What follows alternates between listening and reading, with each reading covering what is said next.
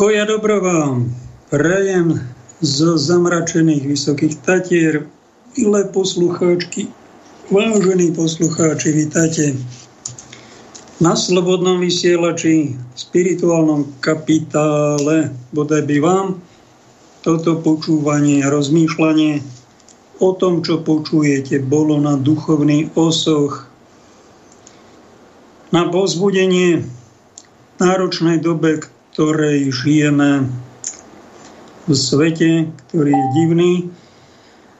A vďaka Bohu, že v ňom nežijeme na veky, ale že v ňom žijeme len do času, lebo veci, ktoré nás obklopujú, nie je len krásna tatranská príroda, ale sú aj veľmi predivné a stále stupňujúcejšie sa divné, predivné až sociopatické vzťahy, politike, v geopolitike, aj v našich rodinách, medziľudských vzťahoch, ako keby nám šibalo kolektívne, ako keby sa, ako jeden pán učiteľ mi povedal, pred pár rokmi mám taký pocit, že toto ľudstvo sa zbláznilo.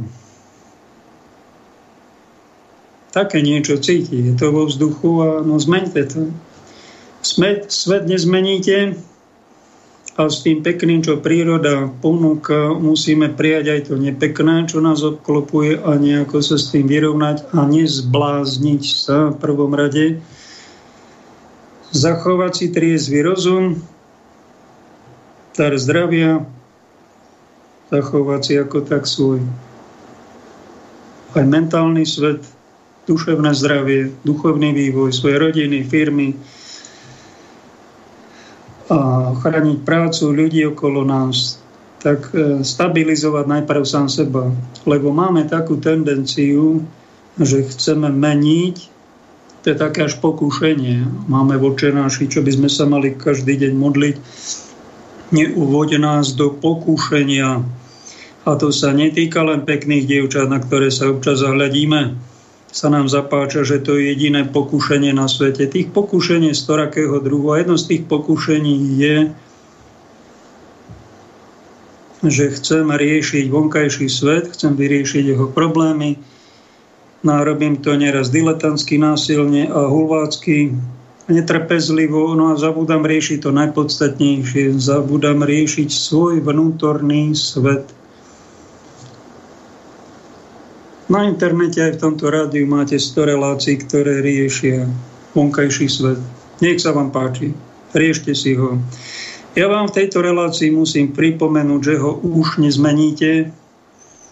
A procesy sú nastavené ako sú. Je tu nejaký vyšší systém riadenia a to, čo sa zdalo taký nenápadným problémikom, že nejaká úzka skupina ľudí si tu tlačí peniaze, drží v rukách bankovú moc, posilnili si tú moc krízami, aj svetovými vojnami, konfliktami, um, aj pôžičkami, zadlžovaním štátov a tak ďalej. To je naplánované na to, aby oni, pár sepcov, megasepcov, malo obrovskú moc a z takej šelmičky pred 100 rokov je to úplný obrovský King Kong, je to obrovská šelma, obrovský grizzly, ktorý roztrhá každého, kto sa mu postaví do cesty. A Biblii máme napísané o tej šelme, že niečo takéto sa v histórii ľudstva vyskytne, bude to v jeho závere a tá šelma začne vyčíňať. A keď sa niekto do cesty postaví, tak tá šelma ho roztrhá toto by som ja vám mal oznámiť, je to moc nelichotivé, ale je to tak, nezmeníte to, ono sa to zmení, ono to skončí, tá šelma aj zdochne. Máme predpovedané. Z viacerých strán v biblickom posolstve naznačené, že šelmu sveta panna príde a tak ako šliape po hadovi, tak odstaví aj túto šelmu a prestane ona ručať, jačať, strašiť a ničiť národy. Skončí to a príde aj normálny obnovený svet, nová planéta. Aj to príde. Ale aby sme nepredbiehali túto dobu, všetci by sme chceli nebíčko aj na zemi, však aj za to sa modlíme, voče naši. Nech je tak v nebi, tak na zemi, ako je u teba v nebi. No a čo je v nebi? V nebi je sama harmónia, samá pohoda, samá radosť, samé šťastie, blaženosť, samá úcta, všetci krásni, všetci mladí, nič im nechýba, tešia sa z toho, že existujú a milujú svojho stvoriteľa. A my na zemi čo? No tak toto tu nepripomína nebo však, keď sa na to troška zahľadíte, na tie správy, čo denne na nás prichádzajú a my to registrujeme, túto stále smutnejšie, desivejšie všeličo. No a ľudia sú aj v uliciach, búria sa, na po celom svete, po celej planéte, tak sa nedemonstrovalo ako teraz v tejto dobe posledné roky. Ľudia cítia, že sú na nich robené tlaky. Tie tlaky sú neprirodzené, sú umelé, sú neľudské, sú dehonestujúce, sú ničiace samotné národy a národné vlády, ponižujúce vlastencov, ponižujúce slušných ľudí, ničia normálneho bieleho muža, normálneho heteráka, neočkovaného kresťana, ktorý je slušný a charakterný, ten, ten tu začína vadiť. Ten tu začína vadiť. A keď sa ešte je troška odvážny a povie si svoj názor, niekedy aj protištátny, protivládny alebo protipropagandistický, no tak si problém. Idú po tebe, vytisnú ťa a niektorých aj zabijú niektorých umlčia, ďalších zastrašia. Tak toto tu ide. A taká, my čo už máme takú stredný a možno vyšší vek, už sme si niečo odžili, tak sa už ničomu nečudujeme. Už sa čudujeme snáď len niečomu ešte peknému, normálnemu, čo v tomto svete zostalo a nemôžu to zničiť a vymlátiť napriek tej šialenej už skoro satanistickej agende, ktorú majú naplánovanú. Na takéto mladé dievča, 30-ročná, ako je na obrázku, jedna z nás a mladí ľudia sa pýtajú, čo nás to len čaká, ócko. A nepýtajú sa to iba svojho fyzického otca doma občas, keď vidia tie rozporúplné, ambivalentné veci spoločnosti, ale keď sú veriace, tieto mladíci a dievčatá sa pýtajú to, prečo je takýto divný svet okolo nás. Niekedy aj duchovného otca sa to spýtajú, kniaza, biskupa. A niekedy, keď im nedostávajú odpovede na svoje otázky, tak sa niekedy aj modlia. Čo nás to len čaká, ocko? Voláte Boha Ocko? Ja ho tak volám. A tak vám to aj doporučujem. Pripomenul mi to František Tugendlíb, hlasový pedagóg, ktorý jediný v Československu, tuším, volal nášho stvoriteľa Tatík, nádherne, familiárne. A také to je znakom toho, že ho má veľmi rád, že je s ním vo veľkom priateľstve a veľkej úcte. Lebo aj voči Bohu máme všelijaké o Bohu máme všelijaké predstavy. Karol Ráner, jeden z najväčších teológov 20. storočia, sa vyslovil, že to, čo si väčšina veriacich ľudí, veriacich v Boha, predstavuje pod pojmom Boh, stvoriteľ, tak to našťastie neexistuje. Zaujímavé to vystihol. Pretože niekto si predstavuje Boha ako deduška hluchoslepého, škuľavého, čo už stratil pamäť. Ďalší si predstavuje Boha ako policajta, ktorý striehne na vás, kedy e, porušíte dopravné predpisy, aby vás potrestal. Takú predstavu majú chudáci. Neviem, kde to podedili, od koho to nabrali, kde to vyčítali. Aj v Koráne je troška miernejšia verzia toho Aláha. Niekto si predstavuje Boha ako účtovníka, ktorý presne striehne na to a príde ako inšpektor a hľadá chyby, kde sme spravili chybu a či máme v účtoch poriadok a či sme není dlžný systému nejaké tie centy, pretože príde tiež nejaká hrozba pokuty, exekúcie a musíme mať všetky účty presne na matematicky. No, to, to sú také poškodené vnímanie duchovného sveta. Niekto má Boha predstavu, že to je ako Allah spravodlivý, ktorý je spravodlivý teda len tým Mohamedánom, teda milosrdný voči tým Mohamedánom a všetkým ostatným je spravodlivý a vedie voči ním svetý džihad, vyhľadzujúci, treba ich zotročiť. To sú všetko neveriaci psi. Niekto má takú predstavu o stvoriteľovi. A niekto si myslí, že pán Božko je čínsky boh srandy, ktorý sa na všetko len rehoce, chichoce. No a my máme, väčšina z nás kresťanov má predstavu Boha, že to je, ako to prezradil to pápežské tajomstvo arcibiskup Stanavý Robo Bezák, za to bol asi odhodlaný, lebo to tajomstvo prezradil pápežské, že Boh je najväčší pohodiak. No a ten najväčší pohodiak, teda náš vraj, sa teda už kamaráte s tým najväčším architektom Slobodom Morárským. Oni majú takú predstavu o Bohu a robia si toho architekta, uctievajú veľké svetlo, nejaký špicka pyramídy, oko, No je to nejaké božstvo, ale je to nejaký Luciferus. Magnus. To není skutočný boh. Ježiš nás učil o Bohu rozprávať veľkou úctou, nazýval ho otec a keď sa modlil, nazýval ho Abba, čiže ocko, otecko, ocino, mal s ním veľmi dôverný vzťah a veril, vedel a tak nám to aj odovzdal v celom svojom posolstve v Evaníliu, že Boh je dobrý otec, ktorý nás má veľmi rád. Má s nami plán. Aj s týmto svetom má nejaký vykupiteľský plán. Volá sa to ekonomia spásy. Je nejaký plán a je tu 6 tisíc rokov. Preto bolo, Ježiš sa narodil nejakých 5299 rokov. Pred našim letopočtom mala zjavené blahoslavená Mária Zagredy.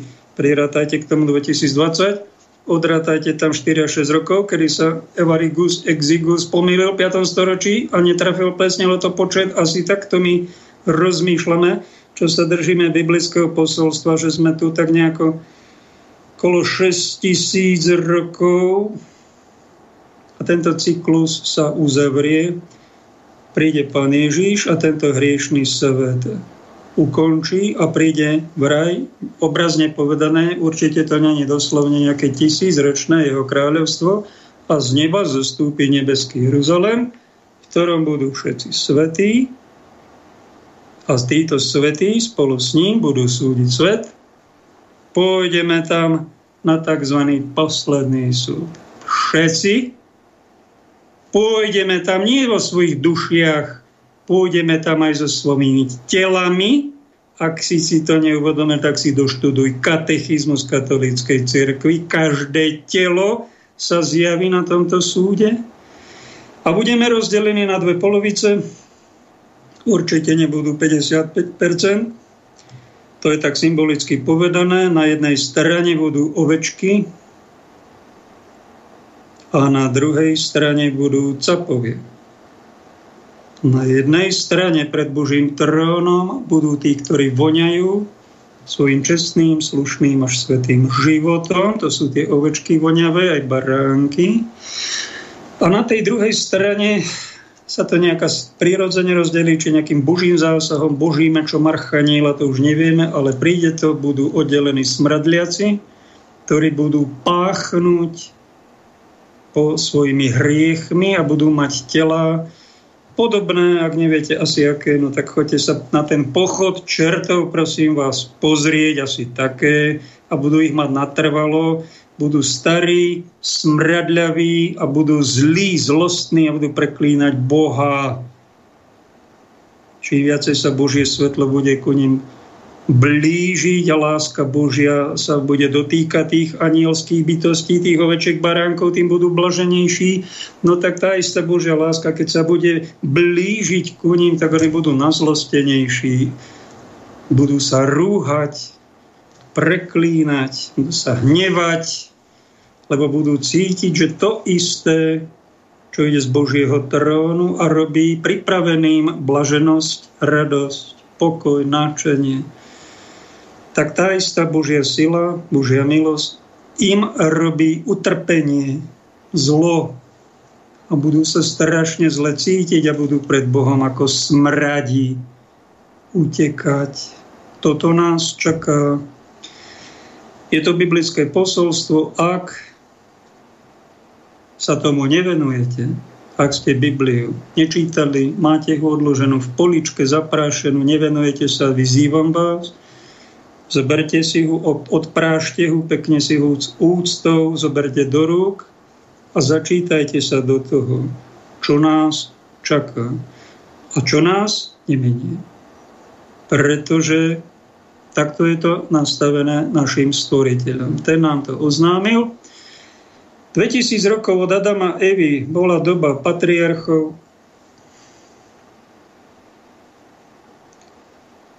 a potom bola 2000 rokov doba prorokov, kde bol Abraham, kde bol Mojžiš, kde boli malí, veľkí proroci až do pána Ježiša. Ten prišiel pred 2000 rokmi. Najprv bola, to bola taká doba prípravy, doba zákona. Teraz je doba milosti 2000 rokov, čo máme církev, doba milosrdenstva, že my môžeme spolupracovať s nebom. No a táto doba milosrdenstva sa nám chýli ku koncu povieme si niečo, dáme si ukážku o tzv. varovaní a príde doba spravodlivosti. Ak niekto hovorí o Bohu iba ako o spravodlivom, hovorí len polopravdu. Aj ten, čo hovorí o Bohu iba ako o milosrdnám, hovorí nie o kompletnom Bohu Ockovi synovi a duchu svetom. Hovorí len čiastočne, ako vníma, ako jeho poznanie prišlo. Boh je aj spravodlivý, je aj milosrdný. Teraz máme stále dobu milosrdenstva, ale nebude na veky. Tá doba sa nám ukončí tzv. veľkým varovaním, kedy je to nie v Biblii napísané, predstavte si, ale my katolíci uznávame aj tzv. tradíciu, to sú výklady mnohých múdrych, skúsených bratov a sestier, väčšinou svetých, blahoslavených mučeníkov, ktorí mali osobné zjavenia, okrem toho biblického, a v ich životopisoch, v ich názoroch, zjavenie by ste sa dočítali, čo všeli, čo oni stiahli z neba, aké nejaké nové informácie. A my si to vážime. Pápežský úrad je Petrov úrad, pastierský úrad, má aj taký dohľad, holy see, to je tzv. svetý pohľad alebo nadhľad, alebo supervízia, moderne povedané, ktorá si svoju dejinnú úlohu plní, keď sa vyskytol nejaký blud, ako to bolo v 5. storočí. Nevedelo sa, že či pán Ježíš je najprv Boh človek, tak v 4. storočí to církev vyriešila, Ježíš je Boží syn. Druhá božská osoba. V 5. storočí, keď bol Lev Veľký, dnes ho máme v kalendári, zapamätáte si 444, Lev Veľký. Nevedelo sa, na východe tí biskupy, tam tí východní, tvrdili, že Ježíš je len božská osoba, že není ani ľudská osoba. Bol to problém, ktorý sa prežúval niekoľko desaťročí a Duch Svetý cez pápeža Leva Veľkého povedal veľmi jasne, Ježiš Kristus je pravý Boh a pravý človek. Je aj jedno, aj, aj druhé. To je svetá dogma katolíckej viery a je to svetá pravda, toho sa my držíme. A tí, ktorí sa toho nedržia, sú heretici, schizmatici, pomilenci. Musíme ich milovať, ale ich bludy spalovať nemôžeme. Musíme ich pekne evangelizovať, oznámiť im túto pravdu a nebáť sa, nie ale s nimi viesť dialog a nekonečný dialog. Dialog není cieľom, dialog má byť prostriedok na to, aby sme hľadali pravdu. No tak my tú pravdu v niektorých tých bodoch, nie vo všetkých veciach, nemáme, ale v niektorých veciach, ktoré sú dogmy, kde som sa to dočítal, koľko je 250 asi, takých základných vied, toto je jedna z nich, tak toho sa držíme. To dáva pevnú statiku nášmu poznaniu, nášmu ohlasovaniu a máme tento v dialogu tým iným ohlasovať tieto pravdy. A máme ohlasovať to, všetkým tým revolucionárom, ktorí robíte v uliciach revolúcie, chcete spravodlivú spoločnosť, bojujete za ľudské práva, za krásnu spoločnosť, spravodlivejšiu a to všetko v poriadku. V dejinách bolo treba povzbudzovať týchto ľudí, aby vydržali a vždy tí moci páni nejako prehrali. Posledná generácia, pravdepodobne sme posledná generácia, tohto veku treba skorej ľudí tak cítim povzbudzovať, nie aby menili politiku alebo geopolitiku, už vo Srne urobíme oktobrovú revolúciu, ako pred 105 rokmi Lenin v Rusku tam zvrhol tých boháčov a nastolil vraj vládu ľudu a komunistickú stranu bolševikov. Toto už asi šancu nemáme, oni sú príliš silní majú príliš veľa peňazí, sú príliš dobre zorganizovaní, pracujú na tom 100-200 rokov. Tá moc je utužovaná a sme pred záverečnou totálnou kontrolou, pred záverečným prenasledovaním kresťanov, pred demoláciou všetkého normálneho, všetkého kresťanského a všetkého ľudského ak sa náhodou niekedy chcete niekoho dotknúť, my sme takí Slováci citliví ľudia, a keď dýchame to, to zneľučtené, čo je vo vzduchu, ani nevedia, prečo sa ľudia potrebujú objať, dotknúť, porozprávať, niečo ľudské zažiť. Viete prečo? Niekedy aj hriechy potrebujú robiť také ľudské, až príliš ľudské robiť. A také, pretože tá neľudskosť silnie a my by sme mali chystať, ja vás dúfam, že troška aj touto reláciou prichystávam na to, že pred nami je záverečná hrvozovláda globalistov. Bude to komunizmus v zelenom klobúku. Ten komunizmus v červenom klobúku, ten nám odišiel. Zmutovalo to do Green Dealu, do agendy NVO 2030, E, do globálnej vlády a už samotný Vatikán, čo je prekvapujúce, spolupracuje s globalistami, nekonfrontuje, ako robili pápeži 600 exkomunikáciami voči slobodomurárom, 10 či 12 encyklik pápežov v priebehu 200 rokov. Veľmi prísno hovorili katolíkom, nič nemajte spoločen s touto sektou slobodomurárov diablovo dielo, je to nebezpečné, pozor na nich. Také to bolo prísne. Je veľmi zvláštne, že po druhom Vatikánskom koncile sa nám to veľmi umiernilo, vytratilo žiadne exkomunikácie, žiaden boj, skorej spolupráca s mocipánmi tohto sveta a už vidíme na tých slobodošoch aj niečo pozitívne a dostáva sa nám do katolíckej viery, ich silný humanizmus a už ho ohlasujeme miesto ohnivého jazyka, aj my, duchovní muži, už ne, ohnívú kázeň, to skoro už ani za generáciu to človek nepočuje.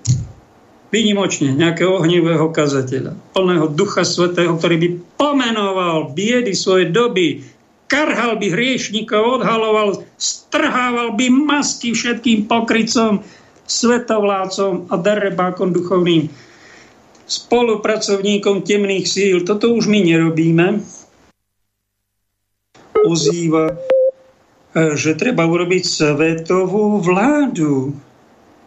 To potvrdil Jan 23. svetec Pavol VI. Jan Pavol II. to povedal svetec Benedikt to zopakoval a František tento len upresnil, že tá svetová vláda by mala mať lídra a ten líder nemusí byť jedna osoba.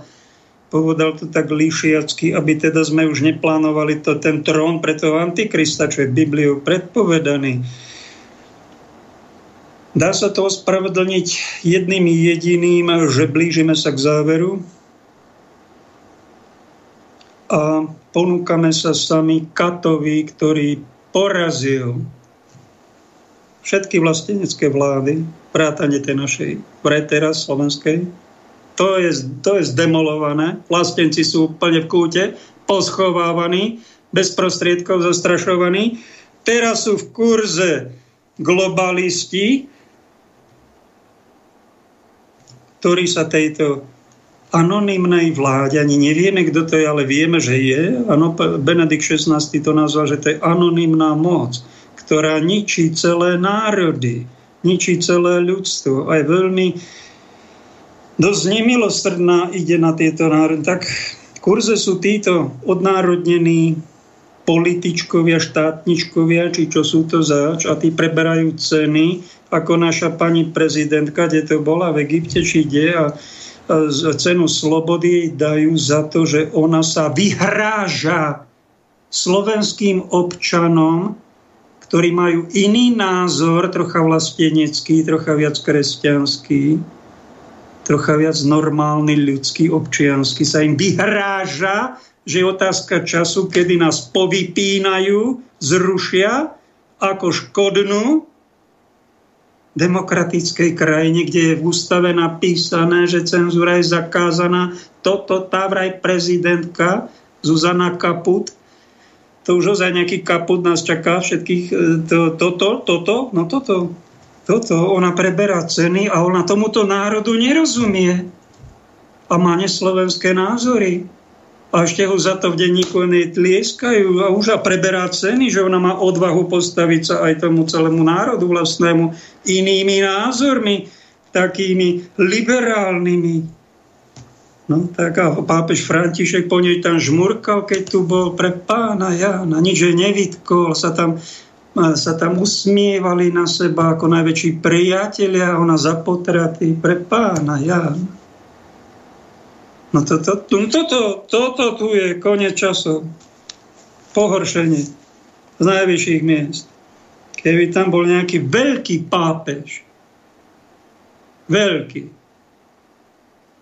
tak by spustil na nich ale razantnú kázeň a biblickú reč, že by sa zatriasli všetci, ale nie, to už my nerobíme. My sme neurazili týchto našich političkov. My sme už ponorení aj my do antitajomstiev humanizmu. Nikomu nehovorí žiadne beda, so všetkými byť kamarát a ideme zachraňovať nie duše, to duše sú už vedľajšie, my zachraňujeme planétu a tento svet a správcov tohto systému, no tak to je náš najväčší omyl. A keď to takéto mladé dievča na to sa pozerá, čo nás to len čaká, ocko, pre pána ja, čo sa to tu deje s týmto? No toto sa tu deje, posledné časy. Dobré ránko, ak ste si to neuvedomili. Dáme hudobnú pauzu.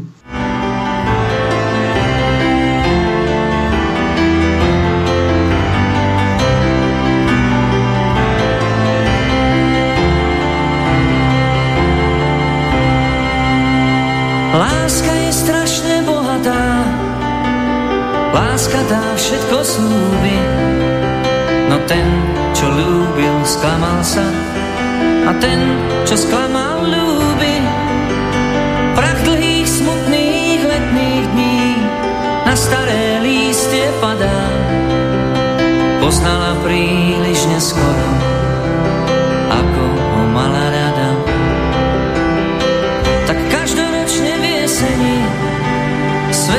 sa stratia z duše. A človek koník túlavý.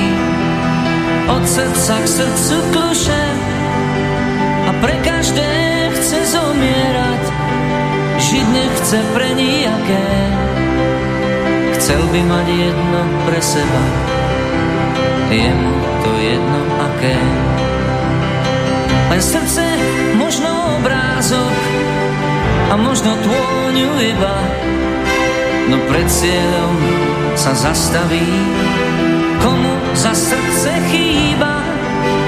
Zo všetkých mojich obrázkov má mi ošial stúpa.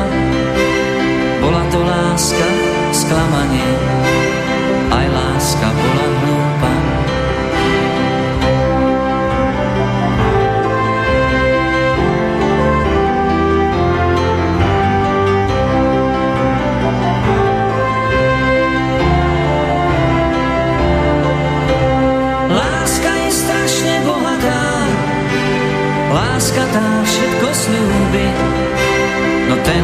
Čo ľúbil, sklamal sa a ten, čo sklamal, ľúbi. Prach dlhých, smutných letných dní na staré líste padá.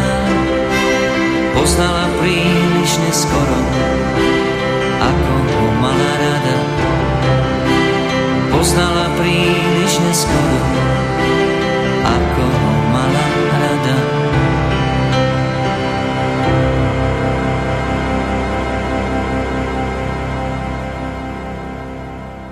je strašne bohatá je text, ktorý napísal náš po Milanovi Rufusovi asi druhý najvýznamnejší. Moderný básnik Miroslav Válek bol to aj komunistický minister kultúry, ktorý, keď bol v úrade, mi bol strašne nesympatický na jednom stretnutí Paceminteris, keď sa mu tam naši cirkevní papaláši tísli na tom pódiu, tak nám bohoslovcom zle prišlo z neho aj z celej tej komunistickej vlády. Ale potom to prešlo a dostal sa mi do rúk jeho niektoré básnické zbierky a fakt to je básnický talent. V niektorých básniach som mal pocit, že má kontakt na nejaký geniálny svet. Na jedna z tých najkrajších básní je Láska je strašne bohatá, ktorú zhúdobenil Meky Šbírka, ktorý nám odišiel na väčšnosť pred rokom. Už je tam, a tak, tak som si našiel aj túto báseň Miroslava Válka a predstavte si, tak som si pomyslel, Meky, ale ty si urobil v živote poriadnu chybu. Viete akú? Že v tejto piesni, ktorá, tá melódia, tak pekná, tak krásna, nielen jesená, je čo melodické, baladické, povznášajúce ducha, určite z ducha svetého, ale v tej nedal tam to podstatné z tej básne. On tam dal len čas tej básne z Miroslava Válka. Ak si to dobre, nemám ten text pred sebou, ja troška hrám aj na gitare, nemám tu teraz gitaru pri sebe. Ako to znelo? Šla zima dolu údolí a niesla odkaz máju Túževal, čakal, dočkal sa, odišla nepoznajú, no má im málo šťastia dal a krátke bolo leto. Len jeseň tá vie o všetkom a jeseň nepovie to. Takto znie ten text, podstatený v tej básni a on na to nedal. Viete prečo? Neviem. Je to jeho chyba a možno preto, aby som to ja povedal v tejto relácii, pripomenul vám to, aby ste si to kde si našli, či na internete, či v knižnici a premeditovali si to. Krásne, obrazné a niečo hlboké je skryté v tej básni a niečo nebeské v tej piesni. Tak sa vrátim k tej ja ešte, som, ešte vám poviem, že Mekyho Žbírku som raz v živote stretol na koncerte v, v, vo zvolenie. Išiel som za ním osobne poďakovať mu, že sa mi jeho tvorba už vtedy, pred 30 rokmi, veľmi páčila. A pýtal som ma, pozval na pohárik, či sme na pivo išli, či na pohárik, už si nepamätám, s Lacom Lučeničom tam sedeli oproti mňa a sa ho pýtam, majstra, vy kde veriete inšpiráciu na tie svoje krásne melódie. Viete, čo povedal? Ukázal hore, na nebo. No tu niekde. Vnímam to. Mal na to antény, mal taký talent, dostal od pána dar krásneho hlasu, takého chlapčenského. No a tak nám to tu, tak nám tu ten život aj skultúrňoval, spríjemňoval a niektoré tie piesne sú filozofické, Není to až veľmi nábožné, ale Meky mal dobré srdce, nebol to zlý človek. Kto vie, kde sa teraz nachádza, pôjdem sa pozrieť, ako trávi väčnosť. E, vrátim sa k téme, čo nás ocko čaká a mal by som prejsť spoločnosti, čo by som vám ešte mal povedať, ak, alebo pripraviť vás, najmä mladých ľudí, ktorých nikto na to asi nepripravuje, už v kostoloch tiež nejakú inštruktáž nemajú, v televízii sa to nevysiela. No príde skúška, tak ako ste v škole, milí študenti, mladí ľudia, tak máte nejaký program v tej škole, máte nejaké hodiny, prednášky a potom príde nejaká skúška a tak sa testujete, vzdelávate a zdať e, životu hlbší zmysel, hlbšie poznanie, to je na školstve dobré. Čo je na tom nedobré, že nás prepchávali strašne veľa nepodstatnými informáciami, skúšali nás z toho, čo život nás vôbec neskúša a nebolo treba. Nož ale dobre, trocha nám logické myslenie. Vycibrili mentálne telo, vybudovali aký taký prehľad v tých oboroch, toho sveta, čo ľudstvo dospelo, sme dostali, ale počasie človek zistil, že musí si pod lavicou doštudovať mnohé podstatné veci. A jedna z takých podstatných vecí, čo nám tam nepripomínali, je, že aj my sme tu v škole pozemskej, že budeme podstupovať, že sa tu tiež máme niečo naučiť, ale nie naučiť nerestiam, naučiť klamať, podvádzať, škoda radosne starého tať ubližovať druhým, to je diabolský štýl života. To neskončí dobre. To, to, to budú padli anili. A keď to robia, ešte nie sú. Ešte ich neodsudzujme. Ak to robia, lebo aj svetci, ktorí sú dnes v nebi, mnohí z nich boli, mali fázu života, taký svätý Augustín, polovicu života žil v ťažkých hriechoch. Aj svätý František mal také obdobie, a mnoho iných svetých. No ale včas sa zbadali, robili tzv. sebareflexiu, seba pozorovanie a zistili, že aj ten, tie hriechy, keď ich robíte, napríklad poviem taký naj nevinnejší hriech je, že sa prejedáme. Sa nám občas stane, najeme, chutí nám, jeme, jeme, no a keď sa prejedáme, zrazu máme brucho a máme kopu problémov zdravotných pohybom, zle sa cítime, škaredo to vyzerá, nešťastní sme, zlí sme potom. To, sa to potom kopí. No tak e, treba sa včas zastaviť a nerozpínať sa. Keď sme malé deti, je dobre sa troška aj zväčšovať, aj priberať, však rastieme, ale potom príde doba, kedy si tú váhu musím strážiť. Musím troška žiť asketickým životom. Niečo si aj odrieknúť. Viac sa pohybovať nedopriať si všetko, dať si aj nejaké kantrové dni, kedy skantrím tie svoje tuky nadbytočné, a to pravidelne robím. A ten pôst, ktorý mám za sebou jeden, dva dní, napríklad e, tie modlitby sú potom lepšie, keď sa troška pri tom aj postíme dáme tomu aj nejaký duchovnejší rozmer a čo robím. Udržujem si váhu, mám z toho dobrý pocit, a nekotia sa mi choroby. Nepotrebujem chodiť k lekárke. Občas tam idem s tým, že ma skontroluje, že som zdravý. Tak to žijem.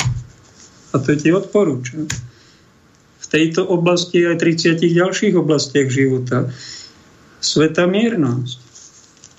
Zaujímavé, svätý Jan Pavol II povedal, že čistota je v nie uškrtení svojho erosu, nenávidení svojho pohlavia, nedotýkaní sa nikoho.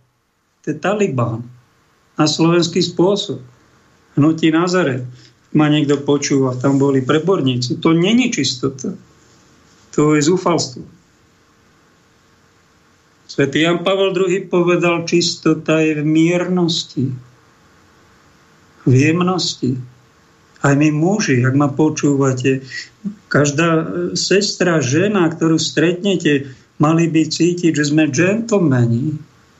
Sa nevrhneme nikdy na ženu, že neprekročíme jej hranice, že sme jemní muži, gentle, jemný gentleman. Každý z nás by mal mať takú svetú miernosť. Tým som nechcel povedať, že máme byť zoženšteli muži. To nám beda. Aj to je ten humanizmus, prílišný. Zoženšteli muži. Devianti. A pritom sú to heteráci. Ťuťmáci, čo len slepo poslúchajú. To je chore. Ale gentleman to je niečo iné. To je troška aj nadhľad. Aj nad sebou samým. Aj nad svojimi púdmi. Aj to znamená, že ženu mám rád, mám ho v úcte. Tie moje rečičky, ako ho ja milujem, to je o ničom, keď ja nemám ku nej základnú úctu k tomu druhému človeku. Treba zachovať, trocha sa jemniť. Ale to je spiritualizovanie svojho tela. Tých pátrov, čo som spomínal, 150 kilových minulej relácii, to je na odstrašujúci príklad, ktorý je aj v cirkvi v jednej oblasti sa priškrcujú a v druhej si pridávajú a to vyzerajú ako obludy a študenti sa na nich rehocú. A oni sami majú kopu chorôb. A keď sa ide otučňovať, tak sa to nedá, lebo to bolí. No, tak takto. Nie je dobré. Niečo sme zanedbali. Zvolili sme si zlú spiritualitu a to sme kresťania katolíci. A nie sme mierni, nie sme jemní, nie sme citliví. Ja, čo by som vám mal povedať k téme, pán Ježiš povedal, že tichý zdedia túto zem. Nie tí hluční, nie tí nemierni, nie tí namyslení, a nie tí bohatí a príliš bohatí, čo sa rehocú, lebo prišli na to, ako obabrať systém, ako bohatnúť, narvať do seba, do svojho bachora, na svoj účet, len pre seba a vykašľať sa na druhých. To je peklo. To je peklo, v ktorom ty žiješ a v mene Ježiša Krista. Von by si mal povedať.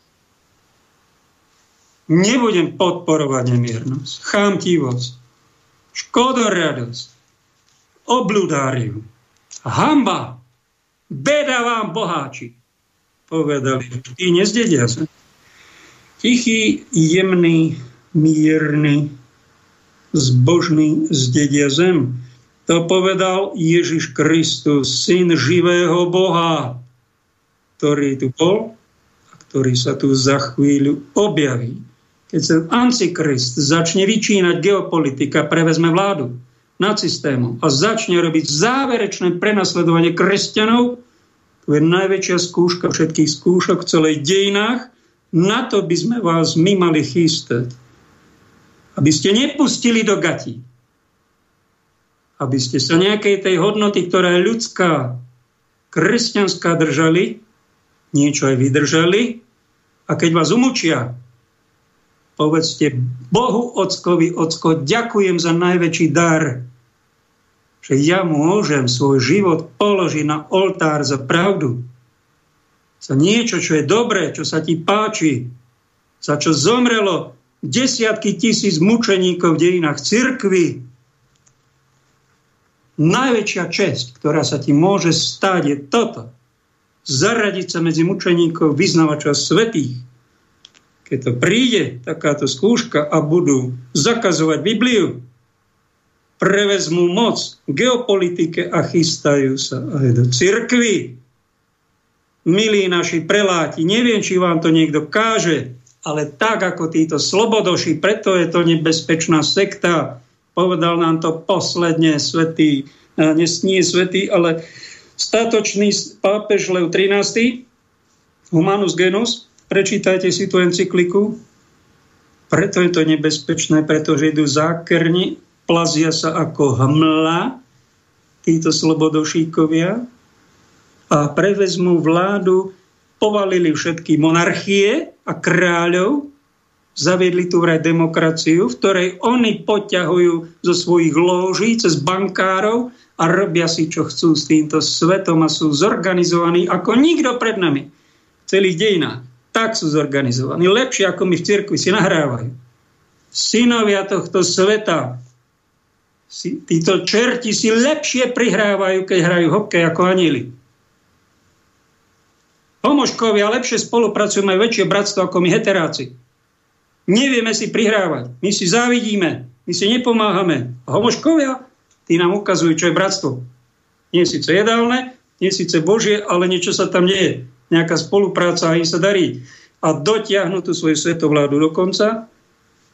Nachystaný je nejaký princ tohto sveta, vládca, ktorý sa dostane do cerkvy a tam sa vydá a bude sa ukazovať a povie, že ja som ten Ježiš. A bude znevažovať nášho pána Ježiša Krista a jeho učenie svojimi kadejakými uvoľňovačkami v sexuálnej oblasti, nemrevnými. To bude doporučovať ako sviatosti. A to sveté, čo je v rodinách, čo medzi kňazmi, čo v spoločnosti, to sa zruší, to sa tam mimo zákon a bude tí, ktorí sa toho budú držať, budú vyhlásení a zoštátne, že budú extrémisti. A neviem, či budú umúčení, či do detenčákov, pri, či budú nejako prenasledovaní. Toto buďte na to pripravení. Sa to môže zajtra udieť. Zajtra môže byť aj za, za mesiac, za rok, za 2-3 roky nevie sa. Niečo príde. Ak príde varovanie, vážený, tak teraz si pustíme, čo to je varovanie a ak príde, ale poviem to po tej kaške.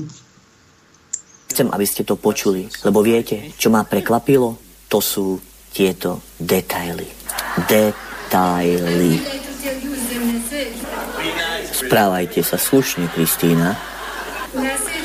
Posolstvo Boha Otca, otcovi Michaelovi Rodríge, rok 2018, týkajúce sa varovania.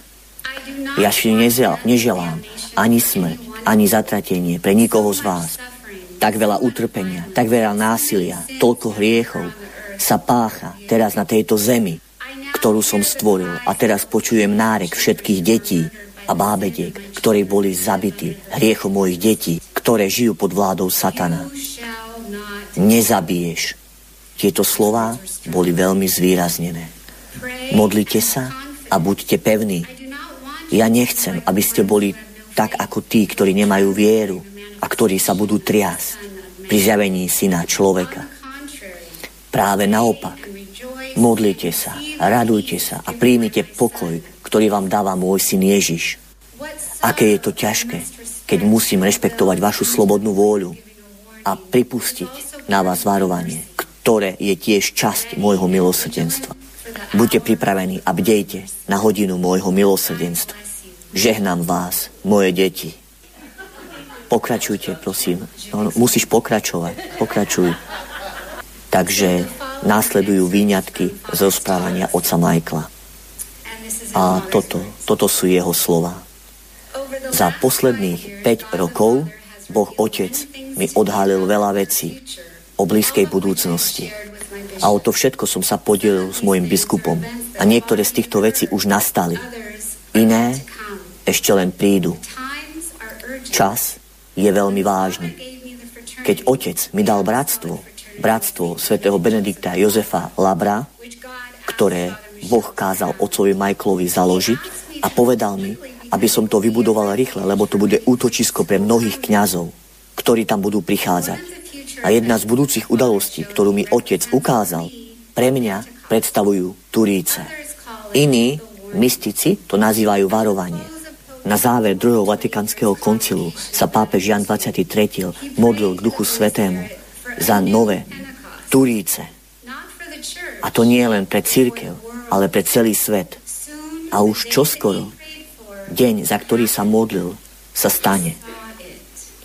On to videl a náhle hviezdy, slnko a mesiac prestanú svietiť. Všetko bude ponorené do tmy a na nebi sa objaví znak, Ježišov znak, ktorý bude osvetľovať oblohu. A celý svet. Ježiš bude na kríži, ale nie v jeho utrpení, ale v jeho sláve. A za ním, v bledom svetle, sa objaví tvár, tvár Otca, pravého Boha. A ja vás uistujem, že to bude niečo a z rán Ježišových rúk, nôh a boku budú žiariť lúče lásky a milosrdenstva, ktoré budú dopadať na celý svet. A všetko sa v tú chvíľu zastaví. Ak budete v lietadle, ono sa zastaví. Ak budete šoferovať auto, nebojte sa. Auto sa zastaví. A keď sa ma opýtate, ako sa to môže stať, a ja vám poviem, Boh je Boh. On je všemohúci Otec stvoriteľ neba a zeme, myslíte si, že nemôže zastaviť nejakú hmotu? Myslíte si, že vaše malé lietadlo ho môže predbehnúť? Nie. Všetko sa zastaví a plameň Ducha Svetého osvetli každé svedomie na tejto planéte. Lúče z Ježišových rán prebodnú všetky srdcia ako ohnivé jazyky a my sa uvidíme ako v zrkadle. Uvidíme naše duše, aké sú vzácne pre nášho Otca a budeme vidieť všetko zlo, ktoré je v nás. Toto osvetlenie bude trvať asi 15 minút a v tomto milosrdnom akoby okamihu všetci uvidia, kde by išli, keby v tejto chvíli teraz zomreli. Do neba, očistca alebo pekla. A viac, ako len vidieť, budú cítiť ich hriechy. A úplne všetky. Dokonca budú cítiť bolesť aj z tých hriechov, ktoré vyznali vo sviatosti zmierenia. Ale tie hriechy, ktoré boli vyznané, budú precítené inak. A tí, ktorí by mali ísť do očistca, budú cítiť bolesť ich hriechov a očistenie od nich a spoznajú svoje chyby a uvidia, čo musia napraviť vo svojom vnútri. A pre tých, ktorí sú veľmi blízko Ježišovi, uvidia, čo musia zmeniť, aby boli v úplne jednote s ním. A tí, ktorí by išli do pekla, budú horieť. Ich telá nebudú zničené, ale budú cítiť presne to, aké je peklo. Pretože oni sa už tam nachádzajú. A iba jediné, čo im chýba, je to cítiť. Budú zakúšať bytie diablom a veľa z nich to neprežije, pretože sa nachádzajú v ťažkom hriechu. A to si buďte istí. Ale pre nich to bude požehnanie, pretože budú prosiť o odpustenie. A to bude ich spása. Po osvetlení svedomia ďalší jedinečný dar bude udelený ľudstvu. Doba pokánia, ktorá bude trvať asi 6,5 týždňa. Keď diabol nebude mať moc konať, to znamená, že každý bude mať úplne slobodnú vôľu, bez pôsobenia zla sa rozhodnúť pre alebo proti pánovi. Diabol nebude môcť zovrieť vôľu človeka a bojovať proti nemu alebo jej. Pán príde s túžbou každého a upokojí ich túž a pán vylieči každého z deformácie ich zmyslov. Takže tieto turíce budú ich tela cítiť, že sú úplne v harmónii s ním. Najmä prvých dva a pol týždňa po varovaní bude obzvlášť dôležitých, pretože diabol sa v tom čase nevráti, ale vrátia sa ľudské návyky a potom bude pre nich ťažšie, obrátenie. Ale všetci, čo prijali túžbu po pánovi a pochopili, že potrebujú jeho spásu, oni budú označení na čelo svetelným krížom, ktorý bude neviditeľný pre ľudské oko. Budú označení ich anielmi strážcami. Boh nám na našej životnej púti neponúka tri cesty, ale len dve. A medzi tými dvomi cestami, cestou pána a cestou diabla, nemáme žiadny šedý priestor. A tí, ktorí povedia, ja neviem, ja neviem spraviť rozhodnutie, títo nebudú môcť zostať neutrálni. Ako Boh povedal v knihe Zjavení Jána v kapitole 3. vo verši 16. Preto, že ste vlážni, nie ste horúci ani studení, vyplujem vás úst. Ľudia budú musieť spraviť rázne rozhodnutia. Potom porozumiete prečo pretože budú ponechaní s následkami ich rozhodnutí. Lebo čas milosrdenstva sa skončí a začne sa čas spravodlivosti. Ježiš toto povedal sestre Faustine Kovalskej. Otec mi povedal, obnovte svoje zasvetenie najsvetejšiemu srdcu Ježišovmu a srdcu Márie. A toto je veľmi dôležité. A viete, že už ste požehnaní, lebo ste boli informovaní a čo si myslíte, prečo si Boh vybral vás, aby ste tu boli? Pretože vy máte poslanie.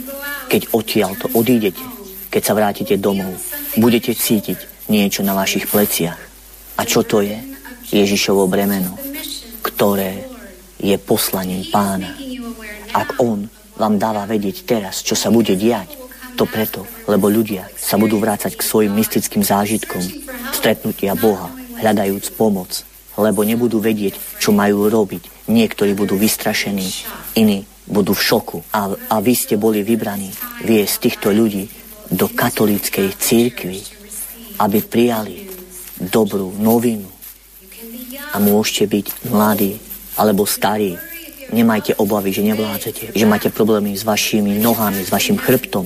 Boh má veľa nových chrbtov v nebi a môže vám ich vylečiť lepšie ako nejaký fyzioterapeut. Niektorí z vás budú robiť stručné katechézy pre tých, pre tých, ktorí nemajú žiadne základy katolíckej viery. Ako prvé, ľudia sa budú musieť zmieriť s Bohom a vy ich budete privádzať ku kňazom k spovedi. A uistujem vás, že kňazi, ktorí nebudú v stave milosti, budú mať veľký, veľmi ťažké časy, pretože budú veľmi dlhé rady k spovedi. A ja som tie rady videl. Vaši kňazi budú potrebovať ochranu a pomoc. Prosím, pripravujte potom kňazom niečo zajesť. A hovorím vám, že keď ľudia by nepomáhali kňazom, kňazi by nemohli ísť ani na toaletu. Spomente si na rady Jana Mária Vianej, ktorý spovedal 14 hodín. A tí ľudia, ktorí nebudú pokrstení, vy ich budete privádzať ku krstnej príprave. A to bude musieť byť veľmi rýchlo, lebo čas bude veľmi krátky. Budeme musieť krstiť zástupy ako apoštoli, kropením ich vodou, a vyslovením slov ja ťa krstím v mene Otca i Syna i Ducha Svetého. A ja vás uistujem, že toto všetko som videl.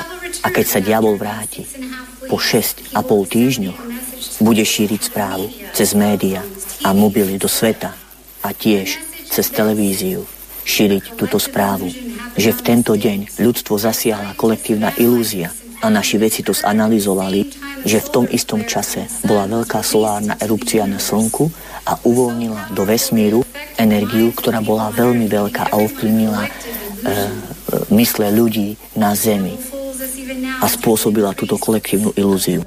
Diabol nás teraz klame dokonca aj cez nových kňazov vo svete, ktorými sú novinári, ktorí chcú, aby ste mysleli ako oni. Budú prekrúcať pravdu a budete manipulovaní a hypnotizovaní, aby ste im uverili. Aj ostatní mystici hovorili o týchto časoch, ale ja sa s vami zdieľam len to, čo mi otec odhalil. A ja preto to budem musieť odpovedať Bohu, keď zomriem. A preto chcem mu byť verný.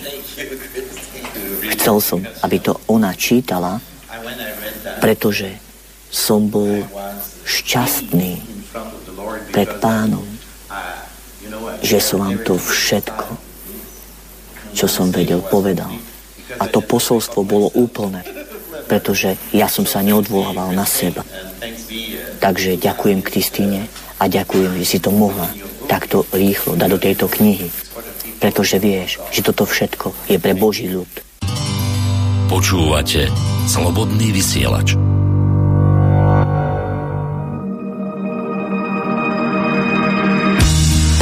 jsem tě jednou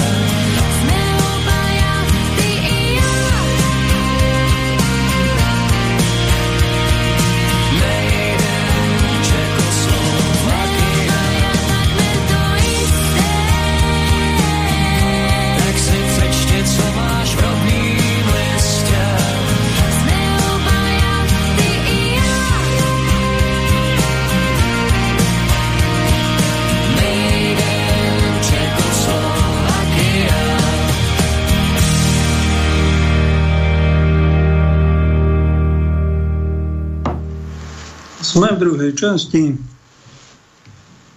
Rádio naše je slobodné a je aj interaktívne. Ak niekto náhodou chcete zasiahnuť do toho, čo hovorím, vlastným príspevkom, otázkou, názorom, 048 381 0101 zavolajte Peťo Spišiak v štúdiu, čo sedí za mixážnym pultom, vám dvihne telefón alebo napíšte e-mail tak sa nad ním zamyslíme, ak bude k veci. Sestra, jedna z našich najvzácnejších v Prešove, doktorka Bernadeta mi dala knihu, držím v ruke, Kristene Watkinsová, ktorú sme počuli v ukážke, ako hovorí, kde si to bolo v Kanade, ona je tuším američanka, popisuje v tejto knihe dosť obsiahlej v slovenskom jazyku Zachejska vydané, čo to bude to varovanie, vraj to bude mystický zážitok pre všetkých, čo žijú na tejto planéte. Niečo, čo tu nebolo a čo ukončí dobu vývoja ľudstva po 6000 rokoch, dobu tzv. milosti, ktorú tu máme 2000 rokov od Ježiša. Tam to spresňuje, čo není Biblii, ale dostali to zjavené viacerí mystici a svetci, že ešte 6 týždňov bude nejaký pokoj. No a potom začne záverečná sedemročná tribulácia. To je tiež z teológie, aby som nebol len katolícky, ale z protestantskej teológie nám pripomenuli dva také termíny, a to je tribulácia a vychvátenie. Ešte milenarizmus tam spomínajú protestanti. Tribulácia je záverečných 7 rokov existencie tohto ľudstva, tohto starého sveta. Nebude to koniec sveta, koniec zánik života, ale bude to jednoznačný koniec tohto zdochýnajúceho, skorumpovaného sveta, v ktorom vládne finančná šelma a jej tajtrlíci. To sa skončí.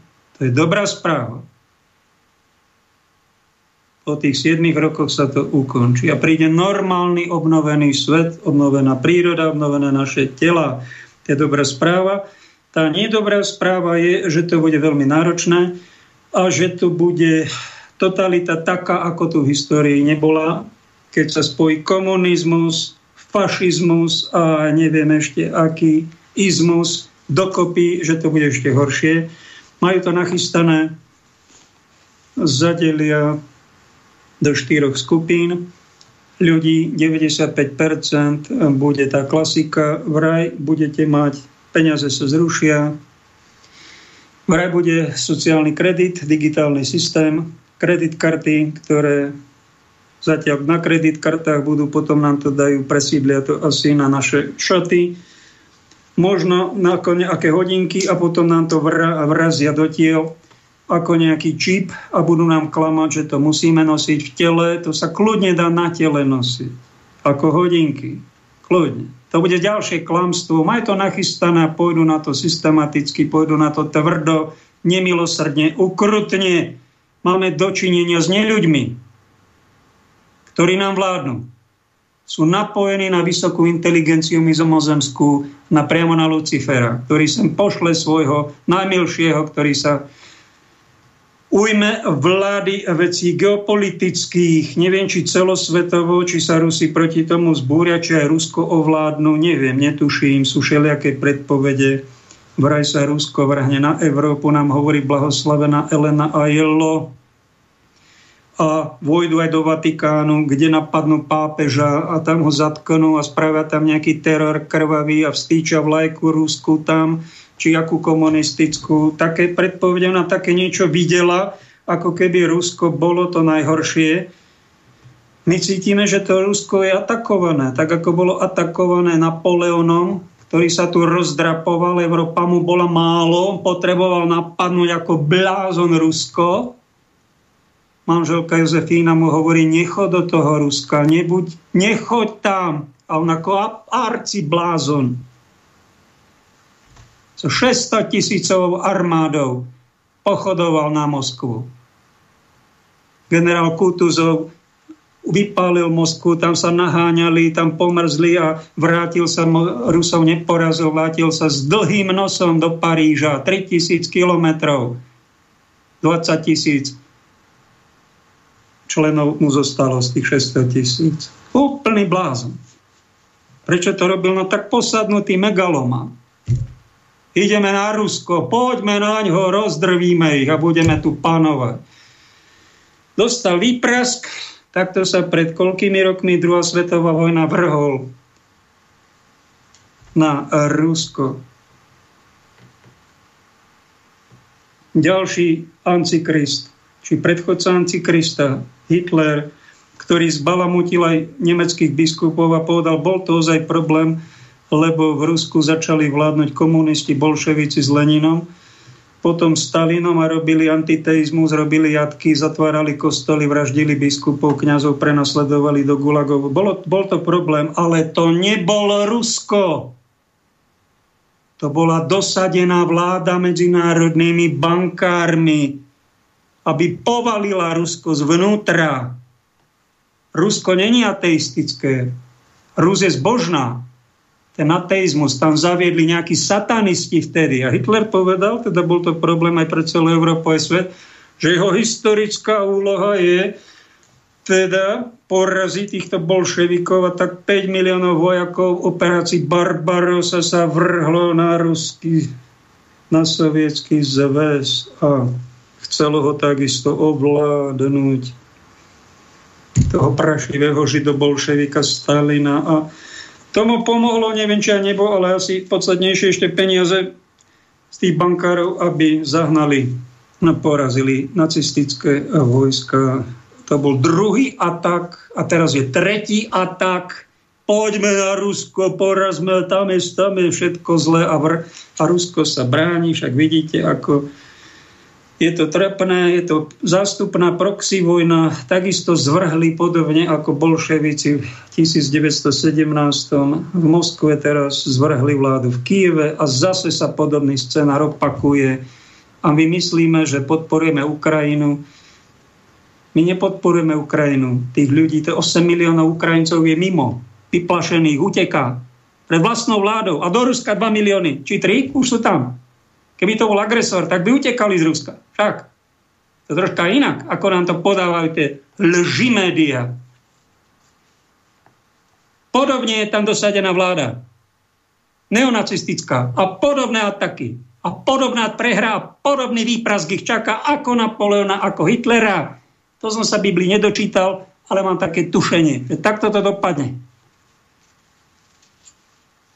No dajte pozor ktorej strane barikády ste a kde posielate tie miliardy na podporu akej tej vojny. Či spravodlivé, či nespravodlivé.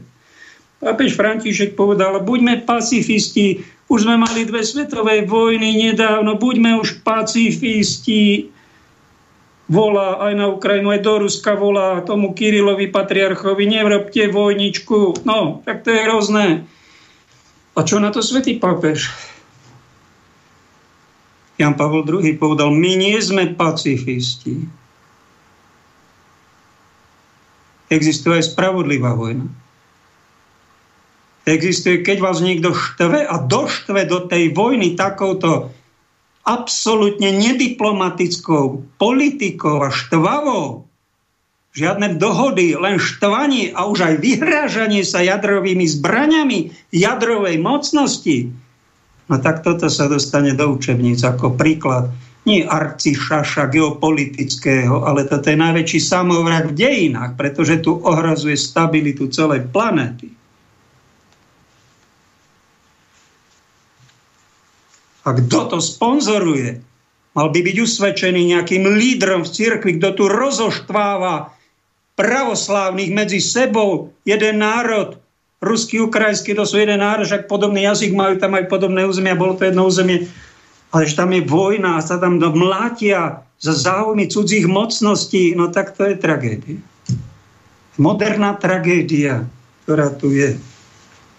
A tragické postavy sú všetci tí, ktorí to podporujú. My by sme boli radi bez vojny, pacifisti, ale kto, sa, kto je tu na tej správnej strane barikády? Tu nechcem zjapať po vás. Inteligentný človek. A my v alternatíve máme veľmi jasnú odpoveď. Kto tu koho a do, kope, do, do, tu do koho kope a štve. A vojnový konflikt vyvoláva, kto z toho má najväčší prospech a celá Európa ide dolu vodou hospodársky. Niekto, kto na tom bohatne, tento asi rozoštval. Taká bude. Pravdepodobne pravda, ale ja som tu troška o inom, ja tu hovorím aj duchovné veci. Čo nám prišlo od jednej sestre Agnes Sasavaga z Akity, Japonsko, 13. oktobra 1973. Tam dostala táto sestra toto z neba. Dielo diabla prenikne aj do cirkvy tak, že uvidíte kardinálov proti kardinálom, biskupov proti biskupom. Cirkev bude plná tých, ktorí príjmajú kompromisy.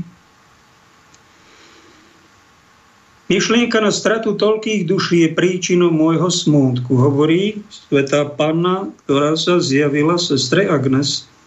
Ak sa počet a závažnosť hriechov zvýši, nebude ich už viac možné odpúšťať.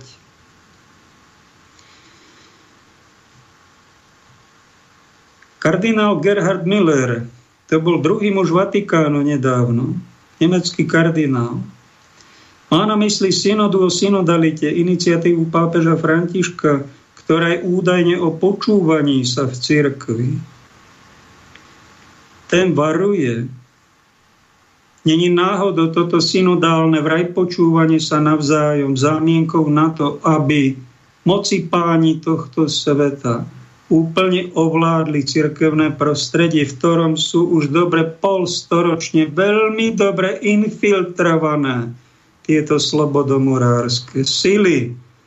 Cez niektorí kariéru milovných vraj cirkevných služobníkov, ktorí s nimi aktívne spolupracujú a sú viacej sekulárni humanisti ako rímsky katolíci.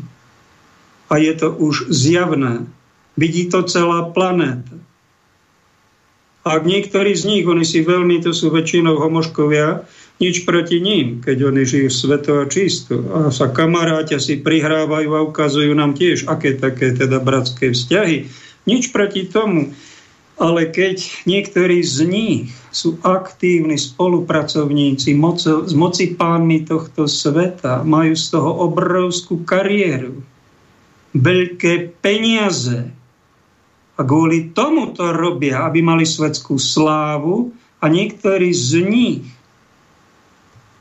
kryjú pedofilné škandály niektorých svojich podriadených kolegov, alebo sami aktívne homosexuálne robia sexuálne akty, ktoré sú zakázané katechizmom katolíckej cirkvi. 2000 rokov ako ťažko hriešne.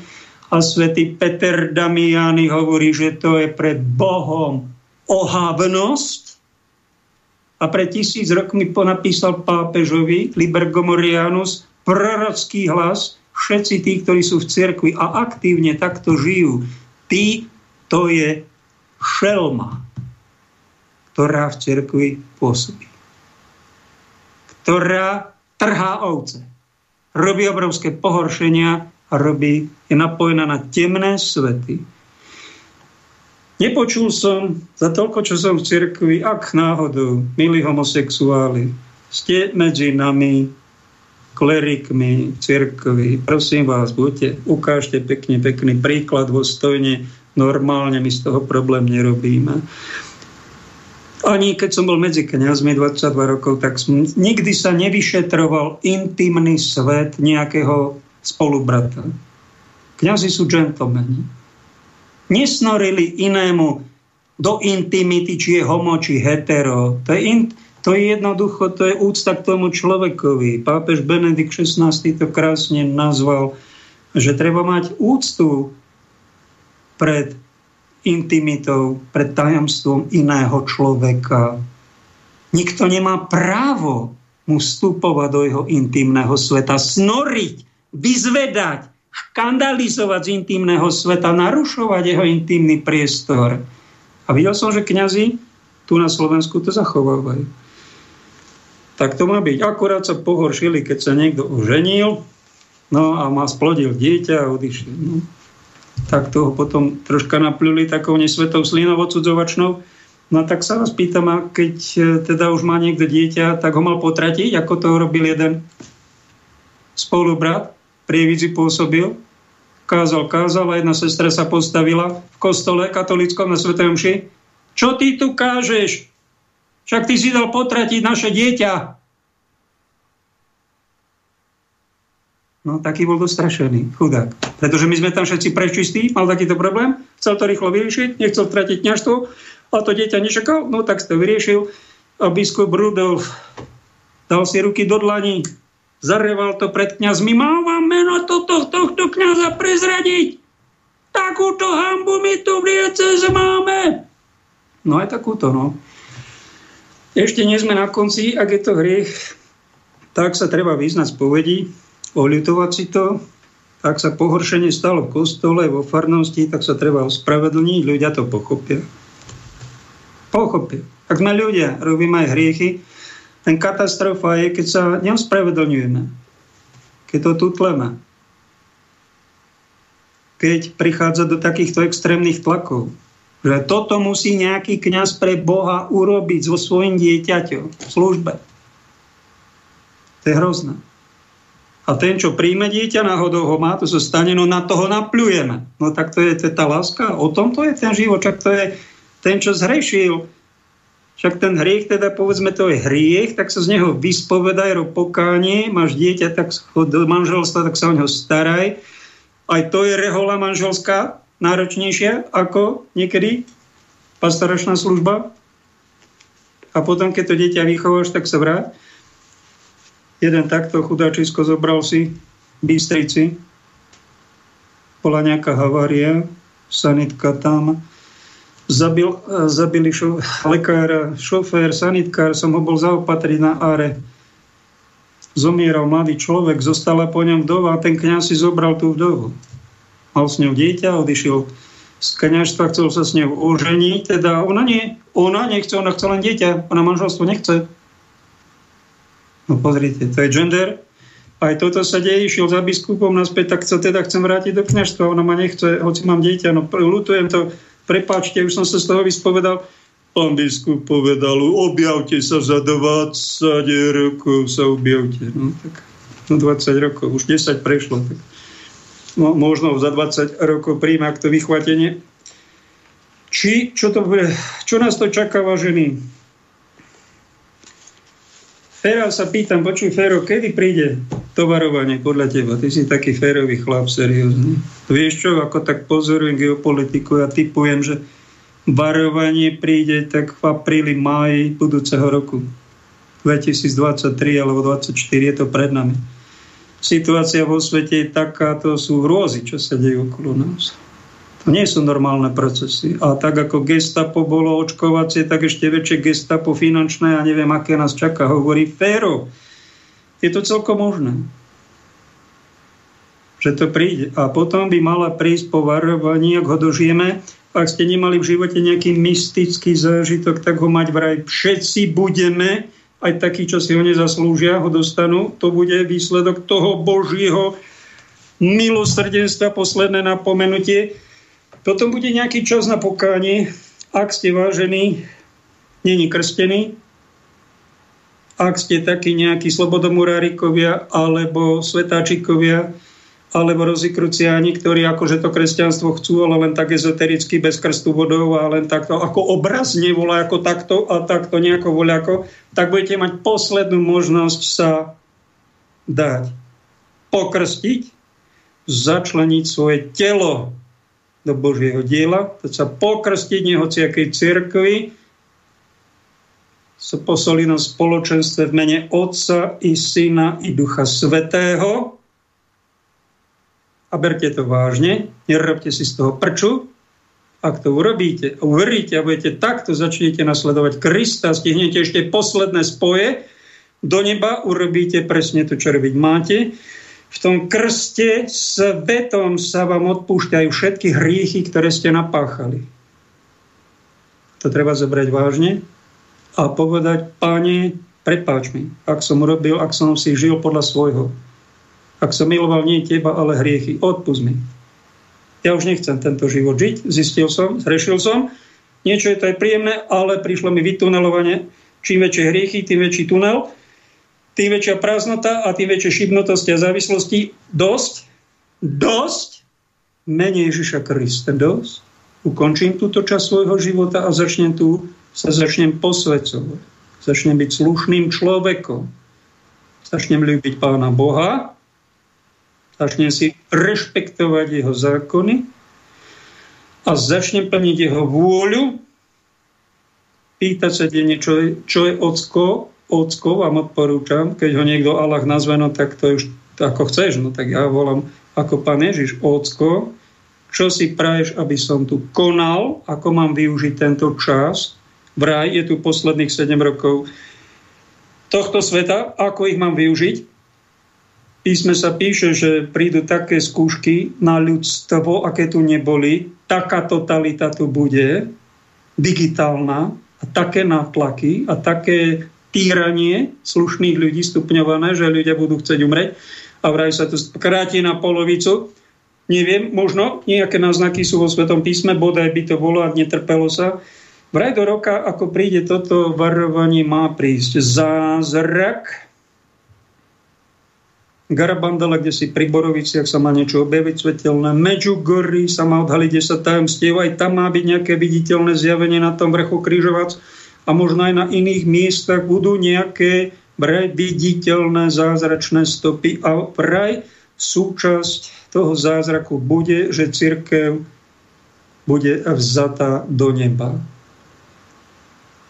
Ježiš si príde po svoju nevestu nevesta, to sú všetci tí, ktorí majú očistené duše, sú na nebo pripravení, majú za sebou statočný život, majú vrúcnú lásku k Bohu a zaslúžia si byť v čistom nebeskom voňavom harmonickom svete. Vraj sa to stane nejakým zázrakom.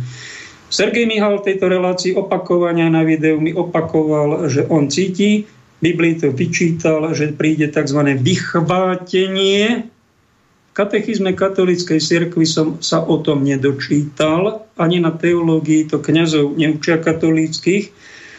A niektorí tvrdia, že toto vychvátenie není pravda.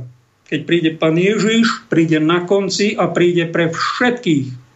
Každé telo tam bude na tom poslednom súde. Toto oni veria. Veľmi dobre. To je totiž pravda. To bude na konci tej tribulácie tých najťažších rokov tohto ľudstva. To, že možno nejaká časť z týchto kresťanov bude ušetrená vlády Antikrista a tohto záverečného týrania a prenasledovania kresťanov, tejto total kontrol, tejto totality, tak som nad tým rozmýšľal, či to má, či to niekde v písme napríklad. Aj keď nás to neučili. Má tam pán Ježiš podobenstvo 5 panien inteligentných, rozumných, pripravených, čo budú mať olej v lampách. Čiže majú náboženstvo nielen vonkajšie, ale aj vnútro. Olej, to znamená, zažili tie tlaky prenasledovania. My to voláme krížovú cestu. Oni si prežili poctivo nejaký ten skúšky, tie tlaky. Tak si nadobudli ten olej. No a tí, čo sa pochabili, ktorí prenasledovaniu sa vyhli, ktorí podplatili, zaplatili, fingovane sa dali očkovať a také cedulky si zohnali, akože sa poklonili cisárovi, ale nepoklonili sa, ale im podplatili niekoho, kto im napísal tú cedulku a, a mali potom výhody spoločenské. Takto sa dá pochabiť na staraký spôsob. Tie pochabé pany neinteligentné, čo nebrali vieru vážne, utekali pred krížom, nevytrpeli si skoro nič, Výsledok toho je, že sa vytunelovali a olej v ich lampách nebude a pravdepodobne oni budú musieť zažiť vládu Antikristu. Prežiť si to. Ešte tam nie je napísané, že budú zatratení, ale budú musieť ten krvavý kúpel, ten krst ohňom prežiť.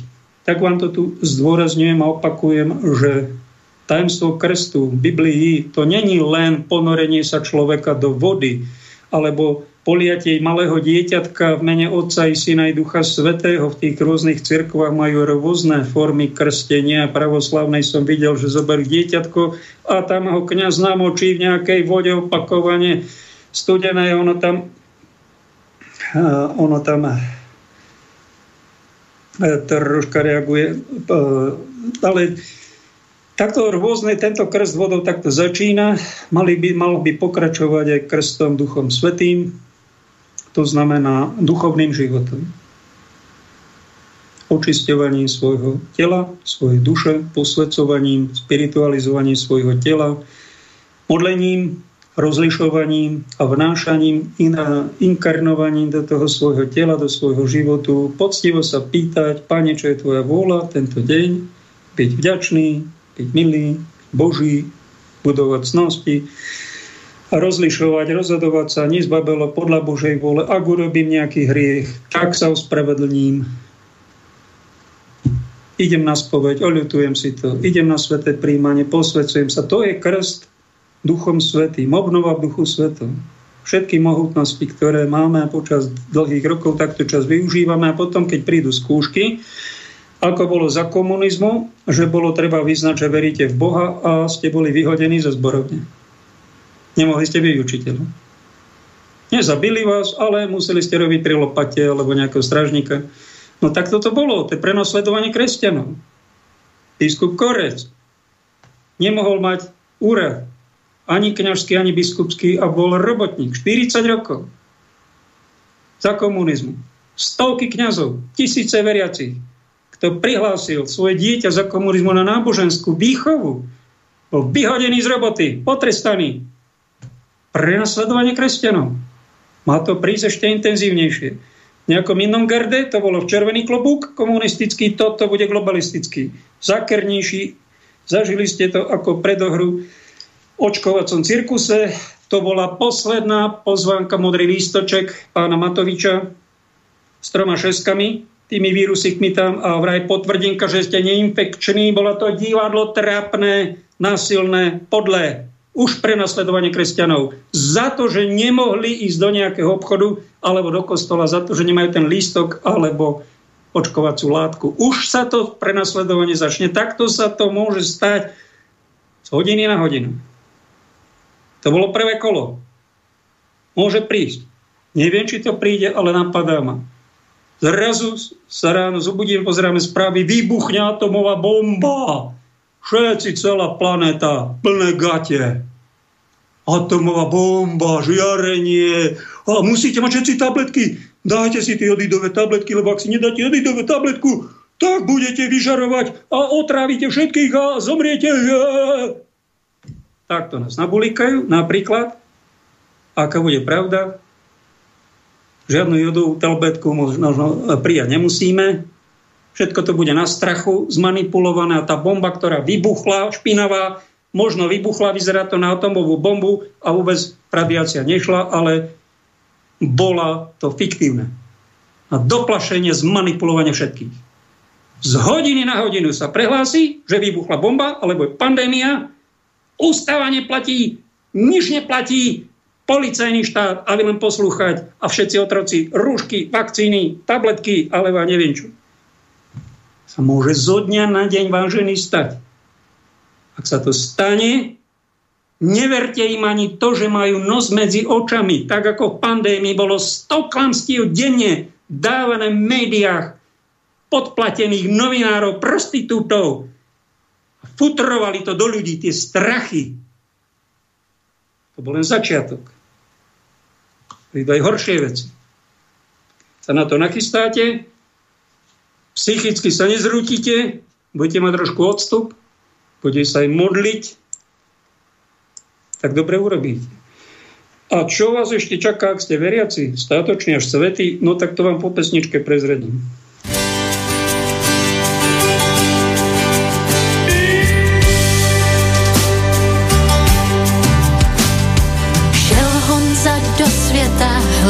svý štěstí, rychle jak kometa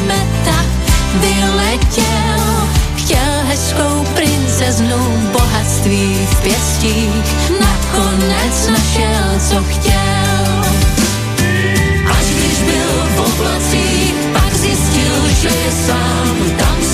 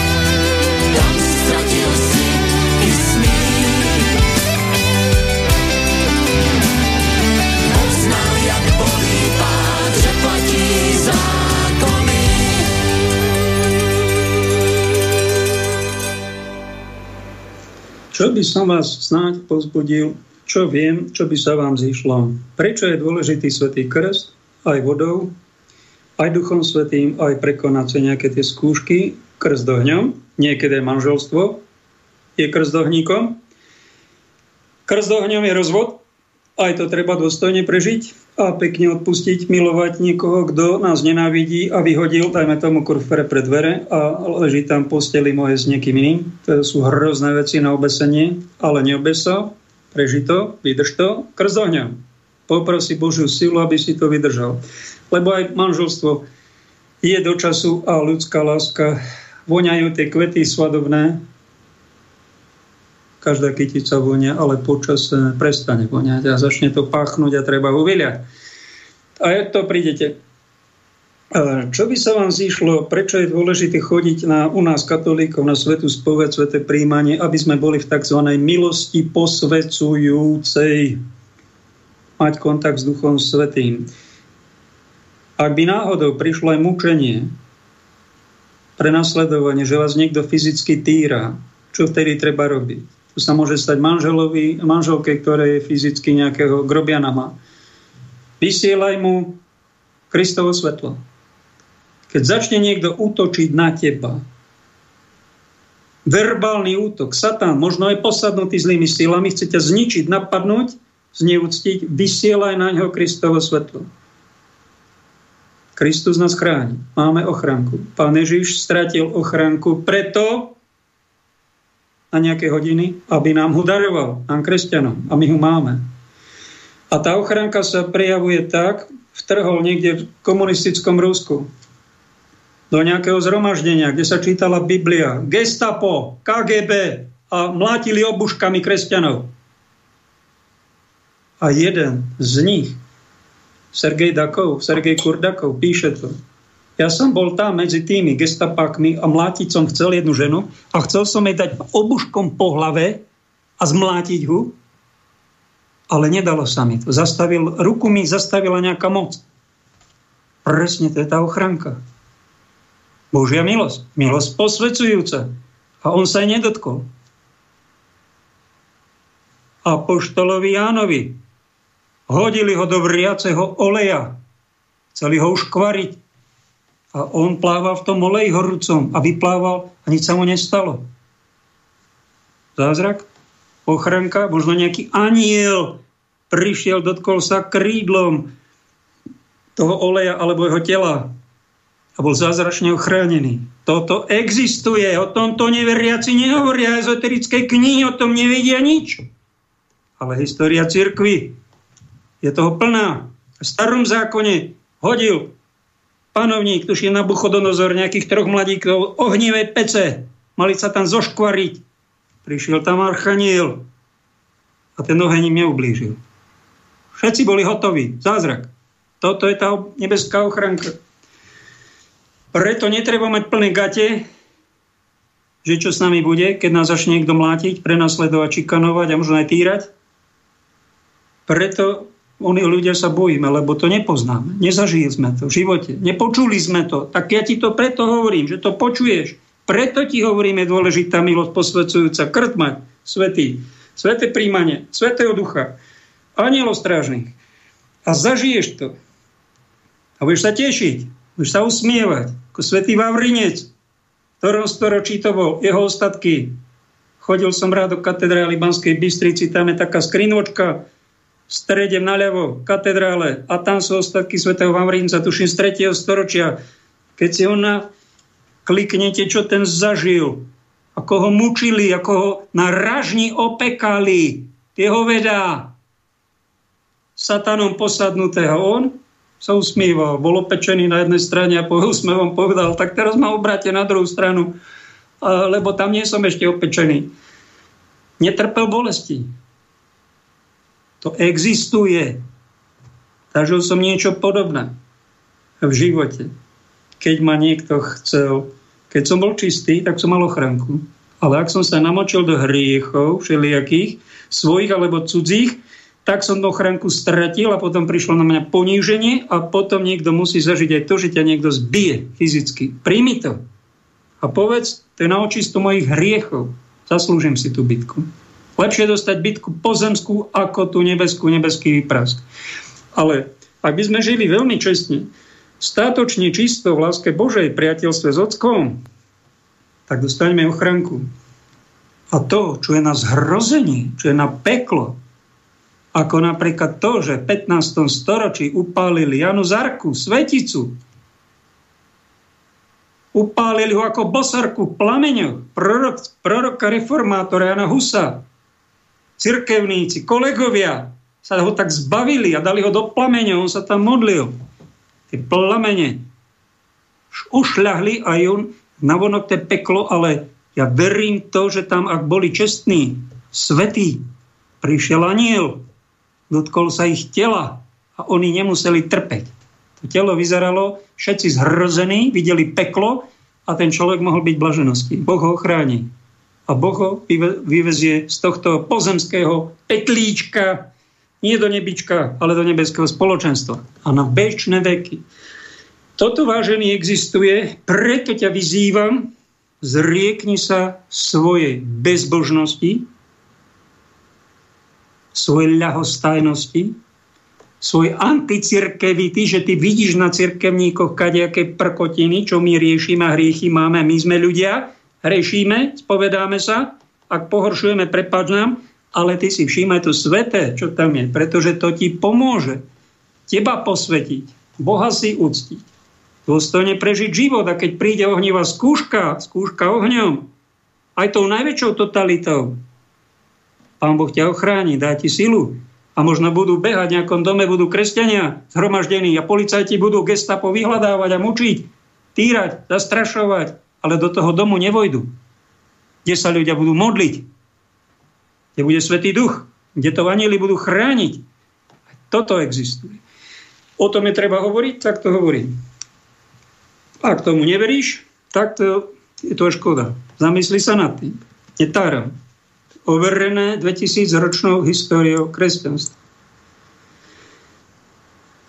Máme tu príspevok od doktora Múdr Lakota Jan, CSC, odkazuje našim hierarchom, ktorí ho neprijali v čase núdze zdravotnej. To nebola pandémia, to bol falošný pandemický poplach a nátlak, lámanie ľudí na očkovacie látky, ktoré neboli proti vírusu, to sa zistilo, ale boli narvané preto, aby sa im tam dal oxid grafénu, spike proteín, ktorý ich zneplodňuje a lipidové nanočastice, ktoré im nainštalovali do ich krvi operačný systém, aby mali umelo daný Green Pass. Dopredu to bolo nachystané. Naši páni biskupy povedali, nechže vakcína. Vakcína je nádej, vakcína je nádej, očkovacie centrum kostole pre Boha. Nič o negatívnych následkoch Pán doktor Lakota sa ponúkol ako odborník tejto oblasti a odkazujem vám toto. Je potrebné skonštatovať, že zmeny v mozgu spôsobené zápalom už idú svojou cestou. Ak niekto ešte aj po týchto publikovaných zisteniach propaguje očkovanie, tak sa dopúšťa obludných zločinov proti ľudskosti. Propaguje a forsíruje hromadné ťažké poškodenie zdravia obyvateľstva, niekedy s následkom smrti. Menetekel fares. Doba, vaša doba skončí a ak niekto požehnal trestnú činnosť, zneužitie vedy a zdravotníctva štátnej správy na ubližovanie obyvateľstvu, čo v našich končinách československých, vraj 7 zabitých vakcínov na Slovensku, 170 v Čechách, a nejakých 1500 ťažko zranených invalidov, tam odhaduje možno nejakých viacej, 3000, neviem presné čísla. To sú tisícky ľudí poškodených aj zabitých, stovky vakcínov. Ak by ste požehnali tieto vakcíny, s tým, že ste mysleli, že to je proti vírusu účinné, že to je pandémia, mali ste dobrú vôľu, nemali ste zlú vôľu, ale jednoducho bola to ťažká naivita. A neospravedlníte sa týmto poškodeným a zabitým. To sú mučeníci vakcinační. Na svete sú strašné čísla toho, radšej to nepoviem. Vy máte povinnosť, ja mám povinnosť na vás nie zjapať, kričať a povedať, aký ste e, len zlí. Mám povinnosť vás lásku napomenúť, pripomenúť vám, čo hovorí k tejto oblasti odborník, pán doktor Lakota, ja, nepodplatený úprimný radca, ktorého ste vy nemali čas za dva roky vypočuť. Som vám to povedal. Aspoň jeden zdravý hlas by vám mal povedať, robte za svoje chyby, a toto sú už aj trestné činy, pokánie, ospravedlňte sa, ešte máte čas.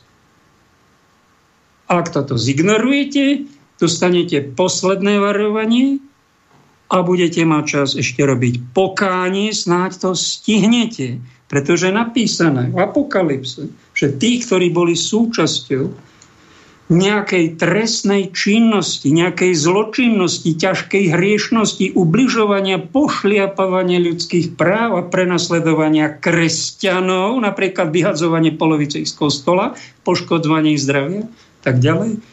A nerobili za to pokánie, tak neveria oni, veríte vôbec vy v Boha? Tak by sa vás niekto mal spýtať. Uvedomujete si, čo sa tu vlastne deje? Čoho ste súčasťou? Alebo čakáte, že vaši nástupcovia ako za, a požehnali tam biskupy Hitlera, lebo ich oklamal, že ide na Rusko a on obsadzoval Európu a chcel páliť Židov, to bola jeho hlavná činnosť. A tých Rusov až tak to potom opustil, lebo videl, že na to nemá ani na tých veľkých oligarchov západných. Hoci sa im vyhrážal, že ich odstaví nemal na to, tak popálil tých malých Židov, vraždil, hrôza, 20 miliónov mŕtvych, druhá svetová vojna, agresívny fašizmus, u nás Slovenské národné povstanie, 13 tisíc mŕtvych zbytočne,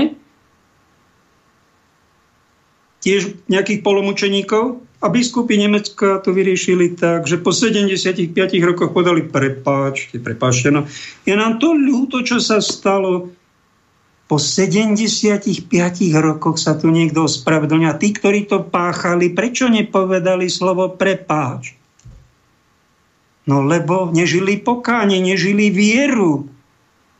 Oni mali nejaké pokáničko, kariéročku, falošnú vieročku v pravej svetej matke cirkvi. Toto tu páchame, sa tu opakuje a my, ktorí sme takíto evangelizátorikovia, možno z posledného miesta v cirkvi, ktoré mi ste mi ráčili udeliť v Slovenskej, ďakujem za to miesto, je to veľmi čestné miesto, čo nás to čaká, Ocko?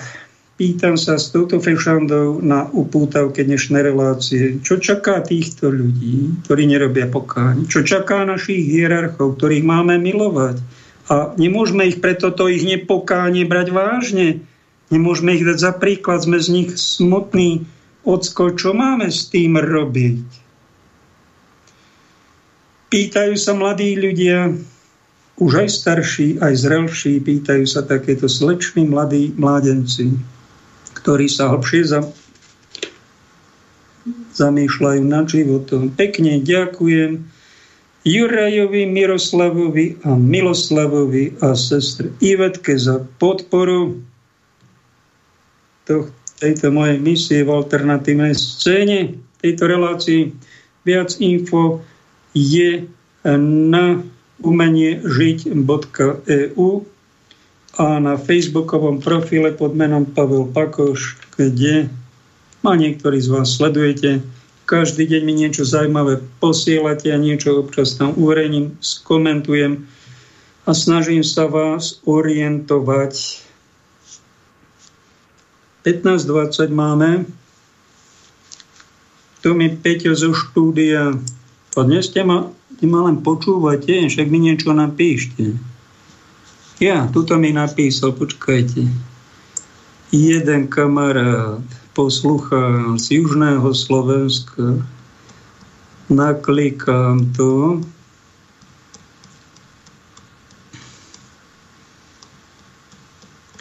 A je to, bol jeden maškarný ples na Helovíne, a jeden pán farár sa tam prezliekol za príšeru. A počúvajte. Dobrý deň, pán Pakoš. Volám sa Gabriel. Som z obce, je to tu na juhu Slovenska. Často počúvam slobodný vysielač, medzi inými aj spirituálny kapitál. Je to poučné, niekedy smutné, ale taká je realita. Som otec deviataka na základnej škole.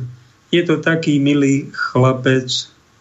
V škole majú medzi ostatnými hodinami aj náboženstvo, ktoré učí náš pán Farár.